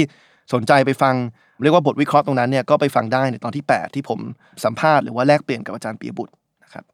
ทั้งหมดนี้แหละครับก็เลยเป็นเหตุผลที่ทำไมหลายคนอาจจะมองว่ารัฐธรรมนูญฉบับ 60 เนี่ยยังไม่สามารถ ทำตามเป้าหมายของเสาหลักที่ 2 ของรัฐธรรมนูญที่ดีได้ ก็คือว่ายังไม่มีเนื้อหาที่เป็นไปตามหลักประชาธิปไตยสากล ไม่ว่าจะเป็นในมิติของการคุ้มครองสิทธิเสรีภาพของประชาชน หรือว่ามิติในการวาง เรียกว่าอำนาจและที่มาของทุกสถาบันทางการเมืองเนี่ยให้มันสอดคล้องกันแล้วก็สอดรับกับหลักประชาธิปไตย ส่วนเสาหลักสุดท้ายครับที่ก็อาจจะท้าทายขึ้นไปอีกนะครับคือนอกจากรัฐธรรมนูญที่ดีเนี่ยจะต้องเป็นรัฐธรรมนูญที่เป็นกติกาที่ทุกฝ่ายยอมรับได้แล้ว แล้วก็เป็นกติกาที่ เรียกว่าตรงกับหลักประชาธิปไตยสากลแล้วเนี่ยหลายคนก็มองว่าว่ารัฐธรรมนูญที่ดีเนี่ยต้องเป็นรัฐธรรมนูญที่ทันสมัยด้วยนะครับหรือว่ามีเนื้อหาที่เขียนไว้เนี่ยเพื่ออนาคตนะครับถามว่าการจะเขียนเนื้อหาเพื่ออนาคตเนี่ยมันวางแผนไปไกลๆได้มากไหมนะครับจริงๆก็ต้องบอกตามตรงว่าวางแผนไม่ได้นะครับอันนี้ก็เป็นเหตุผลหนึ่งที่ทำไมผมเอง แล้วก็คุณบรรยงเองก็เลยไม่ได้เชื่อในเรื่องของการวางยุทธศาสตร์ชาติ 20 ปี และเอามาบรรจุไว้ในรัฐธรรมนูญนะครับ ทีนี้ถ้าถามว่าเราจะเขียนรัฐธรรมนูญให้มันทันสมัยแล้วก็เขียนเพื่ออนาคตเนี่ยมันมีอะไรที่เราพอจะทำกันได้บ้างนะครับ ผมมองว่ามีมีสามอย่างที่พอทำได้ อย่างแรกเนี่ยคืออันนี้อาจจะไม่ใช่เนื้อหาเนาะแต่อย่างแรกเนี่ยผมมองว่าเราสามารถมีรัฐธรรมนูญที่สั้นกว่าเดิมได้ ปัจจุบันเนี่ยต้องบอกว่ารัฐธรรมนูญไทยเนี่ยเป็นรัฐธรรมนูญที่ยาวที่สุดฉบับหนึ่งในโลกนะครับ ตอนนี้ถ้าเกิดว่าแปลเป็นภาษาอังกฤษเนี่ยรัฐธรรมนูญ60เนี่ยจะอยู่ที่ประมาณ 40,000คำนะครับ ซึ่งผมมองว่า เหตุผลที่มันยาวกว่าหลายประเทศทั่วโลกเนี่ยเพราะว่ามันมีบางอย่างครับที่รัฐมนูญไทยเนี่ยใส่เข้าไปในรัฐมนูญทั้งที่ความจริงแล้วเนี่ยผมมองว่าไม่จำเป็นที่จะต้องอยู่ในรัฐมนูญเลยสองหมวดที่ผมคิดว่าไม่จำเป็นต้องอยู่ในรัฐมนูญเลย แต่ว่าอยู่ในรัฐมนูญฉบับ 60 ปัจจุบันเนี่ยคือหมวดที่ 6 เกี่ยวกับแนวนโยบายแห่งรัฐ แล้วก็หมวดที่ 16 ที่เกี่ยวข้องกับการปฏิรูปประเทศ ทีนี้ถ้าเราไปอ่านเนื้อหาของสองหมวดนี้เราก็จะเห็นว่าเขาก็จะลงรายละเอียดพอสมควรเลยนะครับว่ารัฐบาลที่เข้ามาเนี่ยควรจะมีแนวนโยบายแบบไหน ควรจะให้ความสำคัญกับเช่น ที่ดินทรัพยากรน้ำและพลังงาน ให้ความสำคัญกับการขจัดการผูกขาด ให้ความสำคัญกับการไม่ประกอบกิจการ ที่มีลักษณะเป็นการแข่งขันกับเอกชนนะครับแล้วก็มีในหมวด 16 เรื่องการไปรูปประเทศเนี่ยก็จะระบุไว้เลยว่า เราต้องมีการวางแผนการไปรูปประเทศทั้งหมด 7 ด้านนะครับ ด้านการเมือง ด้านการบริหารราชการแผ่นดิน ด้านกฎหมาย ด้านกระบวนการยุติธรรม ด้านการศึกษา ด้านเศรษฐกิจ แล้วก็ด้านอื่นๆนะครับ ทีนี้การที่ผมบอกว่าไม่อยากให้บรรจุนโยบายหรือว่าแผนไปรูปประเทศเข้าไปในรัฐธรรมนูญเนี่ย ไม่ได้หมายความว่าผมไม่ให้ความสำคัญกับนโยบาย แล้วก็แผนการไปรูปประเทศนะครับ แต่มันหมายความว่าผมมองว่ามันเป็นสิ่งที่รัฐบาลที่มาจากการเลือกตั้งเนี่ยไปกำหนดเองได้ ไม่ใช่สิ่งที่ต้องถูกกำหนดไว้ในรัฐธรรมนูญที่เป็นกฎหมายสูงสุดของประเทศ แล้วก็ไม่ควรจะเปลี่ยนแปลงบ่อยครั้งนะครับ ทีนี้ฝ่ายที่เขาต่อต้านผมเนี่ยหรือว่าเห็นต่างจากผมเนี่ยเขาก็จะบอกว่าเฮ้ยมันจำเป็นสิต้องกำหนดนโยบายไว้ในรัฐธรรมนูญที่มันแก้ยาก เพราะว่าไม่งั้นเนี่ย รัฐบาลที่มาจากการเลือกตั้ง ก็จะปล่อยปละละเลยนโยบายเหล่านี้หรือเปล่า หรือว่ามันอาจจะไม่มีความต่อเนื่อง ตรงที่ว่ารัฐบาลนู้นลุ้นมาก็ออกนโยบายแบบหนึ่งพอเปลี่ยนรัฐบาลทีนโยบายก็พลิกจากหน้ามือไปหลังมือนะครับแต่ผมกับมองต่างกันนะผมมองว่าท้ายสุดแล้วเนี่ยเราไม่ควรจะบรรจุนโยบายเหล่านี้ไปในรัฐธรรมนูญเพราะสองเหตุผล เหตุผลแรกเนี่ยคือเรื่องประสิทธิภาพ เราเห็นแล้วแหละว่าว่าโลกสมัยนี้มันเปลี่ยนแปลงไปเร็วมากขึ้น มันมีความท้าทายมากที่จะไปคาดการณ์ว่าในอนาคตเนี่ยมันจะเกิดวิกฤตอะไรขึ้นบ้างนะครับหรือว่า จะมีเทคโนโลยีอะไรใหม่ ๆ เข้ามา มีเทรนด์อะไรใหม่ ๆ เข้ามานะครับถ้าเราพยายามไปล็อกแนวนโยบายของรัฐในรัฐธรรมนูญเนี่ยเกิดสมมุติว่ามีการเปลี่ยนแปลงเชิงเศรษฐกิจสังคมขึ้นมา แล้วรัฐบาลต้องการมีความยืดหยุ่นในการปรับนโยบายเนี่ย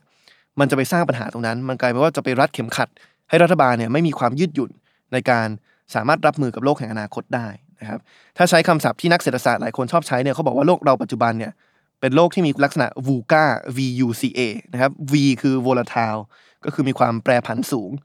U uncertain คือมีความไม่แน่นอนสูง C คือ complicated คือมีความซับซ้อนสูง แล้วก็ A คือ ambiguous หรือว่ามีความคลุมเครือสูงนะครับ เพราะฉะนั้นถ้าเกิดว่าเราเห็นตรงกันตรงนี้แหละครับว่าโลกในอนาคตมันจะคาดการณ์ได้ยากขึ้นมีความแปรผันที่ที่สูงเนี่ยเราก็ไม่ควรจะไปล็อกรัฐบาลที่มาจากการเลือกตั้งเยอะจนเกินไปว่าเขาต้องดินดำเนินนโยบายแบบไหน แต่เพิ่มความยืดหยุ่นให้เขาสามารถปรับเปลี่ยนนโยบายตามสถานการณ์ได้ แต่ยิ่งไปกว่านั้นเนี่ยนอกจากเรื่องประสิทธิภาพแล้วเนี่ยผมก็กังวลนะครับว่าถ้าเราไปล็อกเรื่องของนโยบายกับแผนปฏิรูปเข้าไปในรัฐธรรมนูญแล้วบอกเลยว่ารัฐบาลที่มาจากการเลือกตั้งทุกรัฐบาลจะต้องทำตามแบบนี้เนี่ยในมุมหนึงมันอาจจะขัดกับหลักประชาธิปไตยได้นะครับเพราะว่าหลักประชาธิปไตยเนี่ยคืออำนาจสูงสุดอยู่กับประชาชน เพราะฉะนั้นในการเลือกตั้งแต่ละครั้งเนี่ยประชาชนก็มีหน้าที่เอ่อเรียกว่าเอ่อมีหน้าที่ไปเลือกนะครับว่าอยากจะให้รัฐบาลที่มาจากการเลือกตั้งเนี่ยดำเนินนโยบายแบบไหน รัฐบาลที่ชนะไปหรือพรรคการเมืองที่ชนะไปเนี่ย ก็เรียกว่าได้รับฉันทานุมัติจากประชาชนว่าประชาชนอยากเห็นเขาดำเนินตามนโยบายที่หาเสียงไว้นะครับทีนี้ถ้าเกิดว่านโยบายที่หาเสียงไว้ได้ได้รับฉันทานุมัติจากประชาชนผ่านการเลือกตั้งเนี่ยมันดันไปขัดกับนโยบายที่ถูกบรรจุไว้แล้ว ในรัฐธรรมนูญเนี่ยมันก็อาจจะเกิดปัญหาเกิดขึ้นได้ คือถ้าไม่ทำตามนโยบายที่หาเสียงไว้ประชาชนก็รู้สึกว่าเสียงของเขามันไม่ถูกแปลไปเป็นภาคปฏิบัติอย่างแท้จริง แต่ว่าถ้าไปทำตามแล้วไปขัดกับนโยบายที่อยู่ในรัฐธรรมนูญเนี่ยก็อาจจะถูกเล่นงานได้ นะครับเพราะฉะนั้นมิติหนึ่งเนี่ยการเขียนรัฐมนูญเพื่ออนาคตเนี่ยผมมองว่าคือการไม่เขียนสิ่งที่เป็นนโยบายหรือว่าแผนปฏิรูป ในเชิงรายละเอียดเนี่ยเข้าไปในรัฐมนูญของประเทศไทยนะครับอันนี้ก็จะช่วยทำให้รัฐมนูญเราเนี่ยมีเรียกว่ามีความยาวที่ลดลงมาด้วยเหมือนกันนะครับแล้วถ้าเราไปดูรัฐมนูญจากประเทศอื่นนะครับไม่ว่าจะเป็นแถบยุโรปตะวันตก หรือว่าสหรัฐอเมริกาเองเนี่ยก็จะเห็นว่าไม่มีการบรรจุเรื่องของนโยบายแห่งรัฐ แล้วก็การไปฏิรูปประเทศเนี่ยเข้าไปในรัฐธรรมนูญของเขานะครับแต่อย่างที่สองที่ผมคิดว่า เราพอทำได้นะครับ เพื่อจะทำให้รัฐมนูญของเราเนี่ยมันมีความทันสมัย หรือว่าเขียนเพื่ออนาคตเนี่ยคือการพยายามจะคิดเรื่องของการวางสวัสดิการให้กับประชาชนนะครับคือบอกว่าโควิดเนี่ยสะท้อนให้เห็นนะครับว่าปัจจุบันเนี่ยประชาชนในโลกเราเนี่ยพอมันมีการเปลี่ยนแปลงเยอะเนี่ยความเปราะบางที่สูงขึ้นนะครับคือพอมีวิกฤตต่างๆเข้ามาอย่างวิกฤตโควิด เราจะเห็นว่าหลายคนที่ประสบความสำเร็จเนี่ยความสำเร็จของเขาเนี่ยพลิกจากหน้ามือเป็นหลังมือเลยนะครับพอโควิดเข้ามา ไอ้ความเปราะบางเหล่านี้ผมมองว่าถึงแม้โควิดหายไป ความเปราะบางเหล่านี้ก็ไม่หายไปนะเพราะว่าถ้าเราดูเรียกว่าเทรนที่จะเกิดขึ้นในมิติของเศรษฐกิจสังคมในอนาคตเนี่ยเราก็จะเห็นว่าความเปราะบางความเสี่ยง ตรงนี้เนี่ยมันจะมากขึ้นไปอีก ไม่ว่าจะเป็นความเสี่ยงการตกงานนะครับที่มีเทคโนโลยีที่อาจจะวิวัฒนาการไป แล้วก็อาจจะมาทดแทนแรงงาน ในหลากหลายสาขาอาอาชีพมากขึ้น หรือว่าความเสี่ยงความเปราะบางที่เกิดขึ้นจากสภาพสังคมสูงวัยนะครับที่ทำให้สัดส่วนของคนวัยทำงานเนี่ยต่อคนวัยหลังเกษียณเนี่ยมันลดน้อยลงไปเรื่อย นะครับ เพราะฉะนั้นในโลกที่อนาคตจะมีความเปราะบางมากขึ้นเนี่ยผมมองว่ารัฐบาลเนี่ยอาจจะต้องมาคิดนะครับว่าตัวเองเนี่ยจะวางเรียกว่าวางรากฐานของสวัสดิการ หรือว่าสร้างรัฐสวัสดิการอย่างไร เพื่อเป็นตะข่ายรองรับให้กับประชาชน เพื่อบอกกับประชาชนว่าไม่ว่าจะเจอวิกฤตแบบไหน ไม่ว่าจะลำบากแค่ไหนในอย่างน้อย จะมีบริการเหล่านี้ที่รัฐนั้นจัดสรรให้นะครับที่จะเป็นตะข่ายรองรับให้กับคุณภาพชีวิตของคุณ นะครับไม่ว่าจะเป็นสวัสดิการเรื่องของการศึกษา ไม่ว่าจะเป็นสวัสดิการเรื่องการรักษาพยาบาลนะครับไม่ว่าจะเป็นสวัสดิการบางคนอาจจะบอกว่าสวัสดิการในการให้เบี้ยสำหรับคนที่อาจจะตกงาน ซึ่งอาจจะมีจำนวนมากขึ้นนะครับเพราะฉะนั้นถ้าเกิดว่าเราอยากจะมานั่งคิดกันว่าจะเขียนรัฐมนูญยังไงให้ให้มันเท่าทันต่ออนาคตเนี่ยผมคิดว่า การพยายามจะบรรจุสวัสดิการเหล่านี้ที่เราคิดว่าจำเป็นสำหรับโลกอนาคตเนี่ยเข้าไปเป็นสิทธิเสรีภาพของประชาชนด้วยเลยเนี่ยไปอยู่ในหมวดสิทธิเสรีภาพของประชาชน ในรัฐธรรมนูญเนี่ยก็เป็นอะไรที่น่าสนใจ นะครับ ถ้าเราพยายามจะคาดการไปอนาคตเนี่ยเราก็จะเห็นว่ามันมีสิทธิเสรีภาพใหม่ๆ หลายอย่างมากนะครับที่สามารถบรรจุเข้าไปเพิ่มเติมในรัฐธรรมนูญปัจจุบันได้นะครับ อย่างแรกเลยเนี่ยเราอาจจะพูดถึงสิทธิสิทธิในการเข้าถึงการศึกษา หลายคนอาจจะบอกว่าตรงนี้มีการเขียนอยู่แล้วนะ เพราะว่าประชาชนทุกคนเนี่ยก็มีสิทธิในการเข้าถึงการศึกษาฟรี 15 ปีนะครับ แต่ถ้าเรามองไปในโลกอนาคตเนี่ยเราจะเห็นว่าในวันที่เทคโนโลยีมาทดแทน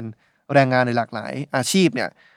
การศึกษาเนี่ยมันไม่สามารถจบอยู่ได้แค่ระดับประถมมัธยม หรือแม้กระทั่งอุดมศึกษานะครับ แต่ว่าเราต้องมีการพยายามส่งเสริมการเรียนรู้ตลอดชีวิตทำยังไงให้ผู้ใหญ่เนี่ยสามารถมีโอกาสมาเรียนรู้เรียกว่าความรู้หรือว่าทักษะใหม่ๆอยู่ได้ตลอดเวลานะครับหลายคนก็เริ่มคิดไปแล้วหลายประเทศก็เริ่มคิดแล้วว่าเอ๊ะถ้างั้นสิทธิ์ในการเข้าถึงการศึกษาเนี่ยมันควรจะพูดถึงเรื่องการเรียนรู้ตลอดชีวิตด้วยไหมนะครับอีกสิทธิ์หนึ่งที่หลายคนพูดถึงก็คือก็คือเรื่องสิทธิ์ในการอยู่ในสภาพแวดล้อมที่สะอาดนะครับแล้วก็สภาพแวดล้อมที่ดีนะครับสิ่งแวดล้อมที่ดีอากาศที่สะอาด นะครับซึ่งก็เป็นสิทธิ์ที่หลายคนก็มองว่าจำเป็นยิ่งขึ้นนะครับ พอเราเห็นเรื่องของวิกฤต การเปลี่ยนแปลงทางสภาพภูมิอากาศนะครับแล้วก็ความจริงสิทธิในการอยู่ในสิ่งแวดล้อมที่ดีเนี่ยถึงแม้ไม่ถูกบรรจุในรัฐมนูญไทยเนี่ยปัจจุบันถูกบรรจุในรัฐมนูญทั้งหมดเนี่ยกว่าร้อยประเทศทั่วโลกแล้วนะครับหรือว่าสิทธิสุดท้ายครับที่หลายคนเริ่มพูดถึงเหมือนกันนะครับคือสิทธิในการเข้าถึงอินเทอร์เน็ต ผมว่าอันเนี้ยเห็นชัดมากเลยว่าในช่วงโควิดเนี่ยคุณภาพชีวิตของประชาชนที่สามารถเข้าถึงโลกออนไลน์ได้ สามารถใช้ประโยชน์จากโลกออนไลน์ได้ กับประชาชนที่เข้าไม่ถึงเนี่ยมันต่างกันมากนะครับจนหลายคนเขามองว่าปัจจุบันในการเข้าถึงเทคโนโลยีการเข้าถึงอินเทอร์เน็ตเนี่ยมันไม่ควรจะเป็นอภิสิทธิ์ที่แค่บางคนเท่านั้นเข้าถึงได้แล้ว แต่ควรจะเป็นสิทธิขั้นพื้นฐานที่ทุกคนนั้นเข้าถึงได้นะครับรัฐรัฐหนึ่งในอินเดียนะครับที่พูดถึงขั้นที่ว่า ถ้าเกิดว่าประชาชนไม่มีสิทธิในการเข้าถึงอินเทอร์เน็ตเนี่ยประชาชนคนนั้นก็จะไม่มีสิทธิในการเข้าถึงการศึกษาเพราะเขามองว่าการเข้าถึงองค์ความรู้ที่สำคัญในรูปแบบหนึ่งเนี่ยก็คือการเข้าถึงเรียกว่าเนื้อหา การเรียนการสอนที่อยู่ในโลกออนไลน์นะครับเราจะเห็นครับว่านอกเหนือจากการศึกษาแล้วในความจริงสิทธิในการเข้าเข้าถึงอินเทอร์เน็ตเนี่ยมันก็เรียกว่ามีความสัมพันธ์กับอีกหลาย ๆ มิตินะครับไม่ว่าจะเป็นถ้าเข้าถึงอินเทอร์เน็ตได้ เราก็สามารถเข้าถึงเรียกว่าข้อมูลเกี่ยวกับการหางานได้อย่างกว้างขวางขึ้นนะครับถ้าเข้าถึงอินเทอร์เน็ตได้ เราก็จะเข้าถึงข้อมูลเกี่ยวกับวิกฤตสุขภาพอย่างโควิดเนี่ยคนติดเชื้อไปแล้วกี่รายเนี่ยได้อย่างง่ายดายขึ้น เกษตรกรก็จะเข้าถึงข้อมูลเกี่ยวกับราคาพืชผล ข้อมูลเกี่ยวกับพยากรณ์อากาศได้อย่างรวดเร็วขึ้น นะครับหรือบางคนอาจจะโยงไปถึงขั้นที่ว่า ถ้าเราไม่มีสิทธิในการเข้าถึงอินเทอร์เน็ตเนี่ยเราก็อาจจะเสียเสียเปรียบในเรื่องของสิทธิแรงงาน เพราะว่าทำให้เราไม่สามารถทำงานจากที่บ้านได้นะครับเพราะฉะนั้นเนี่ยจะเห็นว่าสิทธิในการเข้าถึงอินเทอร์เน็ตมันค่อนข้างสำคัญนะครับแล้วก็มีความสัมพันธ์กับสิทธิในอีกหลากหลายมิติในในชีวิตประจำวันของประชาชน ความจริงสิทธิในการเข้าถึงอินเทอร์เน็ตเนี่ยมันก็ถูกระบุในบางในรัฐธรรมนูญบางประเทศแล้วนะครับ อย่างเช่น ถ้าผมจำไม่ผิดเนี่ยประเทศเม็กซิโกก็เป็นหนึ่งหนึ่งในประเทศที่ 5-6 ปีที่แล้วเนี่ยบรรจุสิทธิในการเข้าถึงอินเทอร์เน็ตเข้าไปในรัฐธรรมนูญนะครับมันก็ทำให้รัฐบาลเนี่ยเอาจริงเอาจังมากขึ้น ในการในการเรียกว่าวางรากฐาน วางโครงสร้างพื้นฐาน ให้ประชาชนทั่วไปเนี่ยสามารถเข้าถึงอินเทอร์เน็ตได้ทีนี้มิติที่3นะครับที่ผมมองว่ารัฐธรรมนูญเราเนี่ยอาจจะถูกเขียนไว้ให้มันมีความทันสมัยขึ้น หรือว่าเท่าทันต่ออนาคตมากขึ้นเนี่ยคือการวาง เรียกว่าหลักประกันเกี่ยวกับเรื่องการกระจายอำนาจนะครับผมคิดว่าความสำเร็จอย่างหนึ่งที่ทุกคนเห็นนะครับจากการที่ประเทศไทยสามารถควบคุมการแพร่ระบาดของโควิดในระลอกที่ 1 ได้เนี่ยมันเกิดขึ้นจากเรียกว่าเครือข่ายอสม หรือว่าอาสาสมัครสาธารณสุขนะครับที่กระจายไปตามพื้นที่ตามชุมชนต่างๆ พอเรามีคนทำงานที่มีความเข้าใจในบริบทของแต่ละพื้นที่เนี่ยก็สามารถดำเนินมาตรการต่างๆเนี่ยที่มันมีประสิทธิภาพได้มากขึ้นนะครับ ถ้าเราพยายามจะถอดบทเรียนจากความสำเร็จตรงนี้ เพื่อเอาไปขยายผลในวงกว้างมากขึ้นเนี่ยผมคิดว่าถ้ารัฐธรรมนูญพยายามจะเรียกว่าวางหลักการให้มันมีการกระจายอำนาจไปสู่ท้องถิ่นมากขึ้นเนี่ยทำให้องค์กรปกครองส่วนท้องถิ่นเนี่ยเรียกว่ามีอำนาจในการบริหารจัดการตนเอง อาจจะโอนถ่ายอำนาจบางอย่างที่เคยอยู่กับราชการส่วนภูมิภาคที่เป็นผู้ว่าแต่งตั้ง จากกระทรวงมหาดไทยเนี่ยไปอยู่กับท้องถิ่นทั้งหมดเลย บางคนอาจจะบอกว่ายกเลิกราชการส่วนภูมิภาคไปเลย หรือว่าบางคนจะบอกว่าโอนถ่ายอำนาจบางส่วนจากส่วนภูมิภาคเนี่ยไปสู่ส่วนท้องถิ่นเนี่ย ก็อาจจะทำให้การกระจายอำนาจเนี่ยมันมีความสำเร็จมากขึ้น แล้วก็ทำให้แต่ละจังหวัดเนี่ยมีความยืดหยุ่นมากขึ้นในการรับมือกับปัญหา ที่แต่ละจังหวัดเจอที่อาจจะแตกต่างกันออกไปนะครับอำนาจเหล่านี้เนี่ยอาจจะหมายถึงไม่ใช่แค่อำนาจในเชิงการบริหารจัดการบริการสาธารณะต่างๆ ไม่ว่าจะเป็นการจราจร การศึกษา หรือว่าสาธารณสุขในในท้องถิ่นนะครับ แต่อาจจะหมายถึงอำนาจในการเรียกว่าวางแผนงบประมาณ หรือว่าระดมภาษีต่างๆ ด้วยนะครับ ถ้าใครสนใจอยากจะ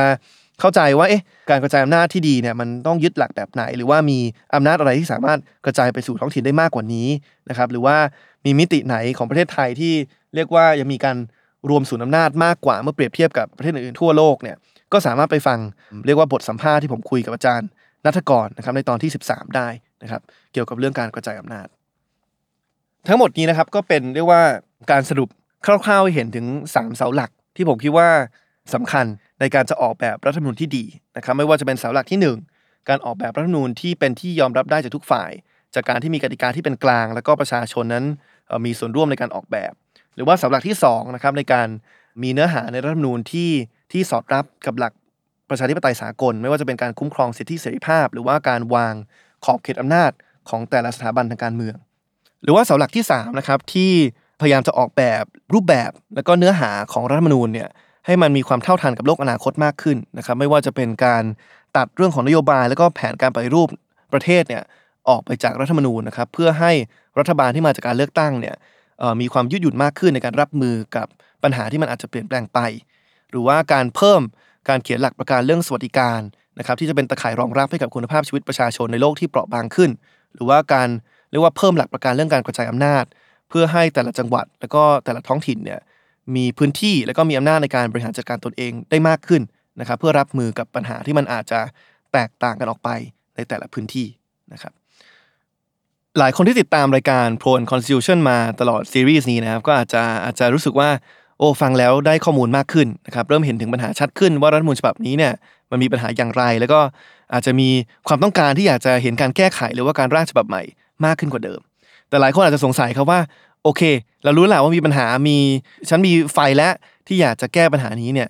แต่เราทำอะไรกันได้บ้างนะครับเพราะฉะนั้นผมขอทิ้งท้ายซีรีส์นี้เนี่ยในเมื่อเป็นช่วงเรียกว่าต้นปี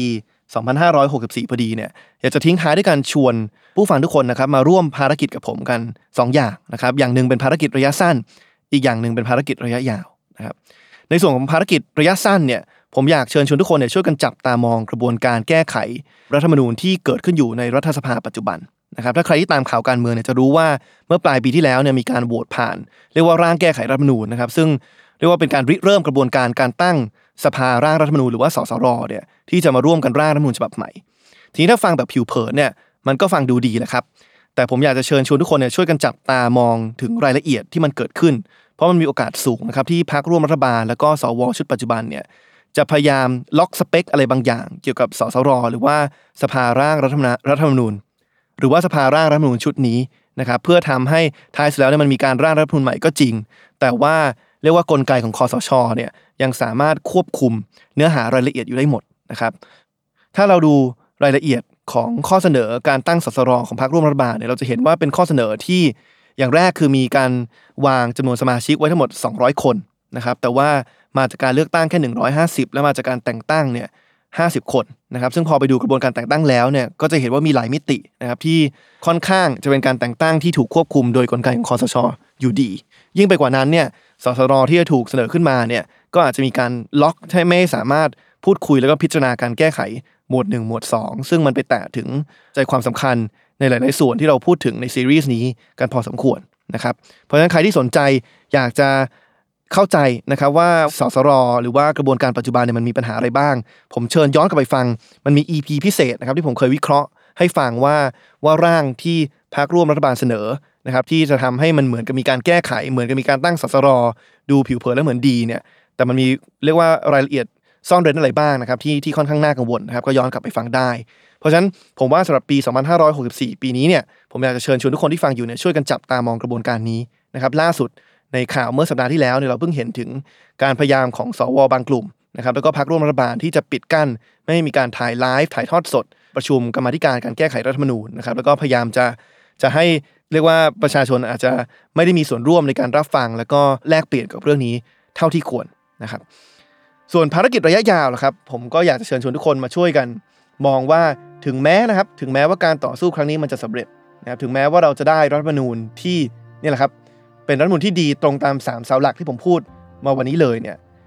การวางรากฐานประชาธิปไตยก็ยังไม่สิ้นสุดนะครับคือท้ายสุดแล้วการมีรัฐมนูญที่ดีเนี่ยมันเป็นสิ่งที่จำเป็นต่อการมีประชาธิปไตยที่ดีนะครับแต่ว่ามันอาจจะไม่เพียงพอนะครับด้วยตัวมันเองนะครับถ้าภาษาอังกฤษก็คือว่า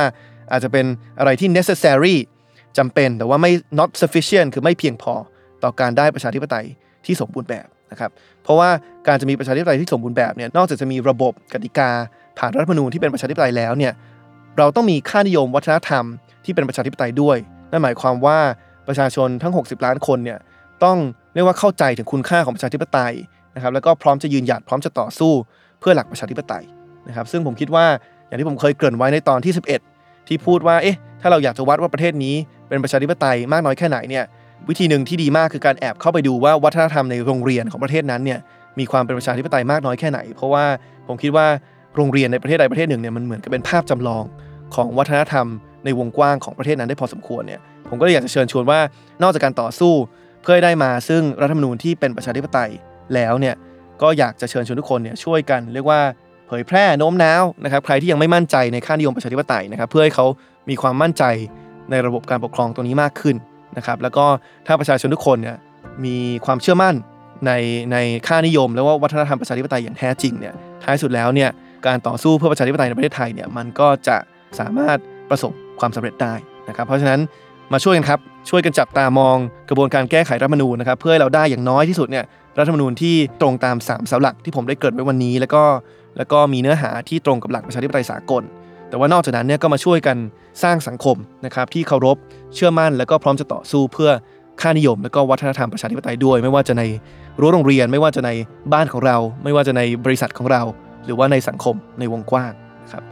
ยังไงก็ต้องขอบคุณทุกคนนะครับไหนเป็นตอนสุดท้ายแล้วก็ต้องขอบคุณทุกคนจริง ๆ ที่ที่ติดตาม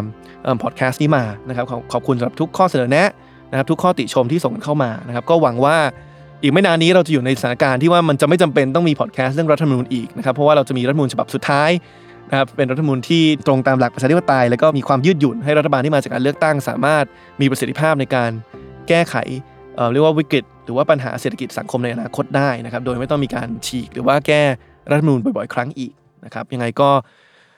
ขอบคุณทุกคนมากครับที่ให้โอกาสผมได้มีโอกาสมาแลกเปลี่ยนกับทุกคนในซีรีส์นี้นะครับแล้วก็ใครที่สนใจอยากจะย้อนกลับไปฟังตอนก่อนๆนะครับก็สามารถย้อนกลับไปฟังได้นะครับเซิร์ชคำว่า pro and constitution นะครับชื่อรายการของเรานะครับรัฐธรรมนูญไทยดีไซน์ได้นะครับวันนี้ก็ผมไอติมพริตวัชรศิลป์ก็ฝากขอบคุณแล้วก็ขอสวัสดีทุกๆท่านที่คอยติดตามชมเราขอบคุณทุกคนมากครับ สวัสดีครับ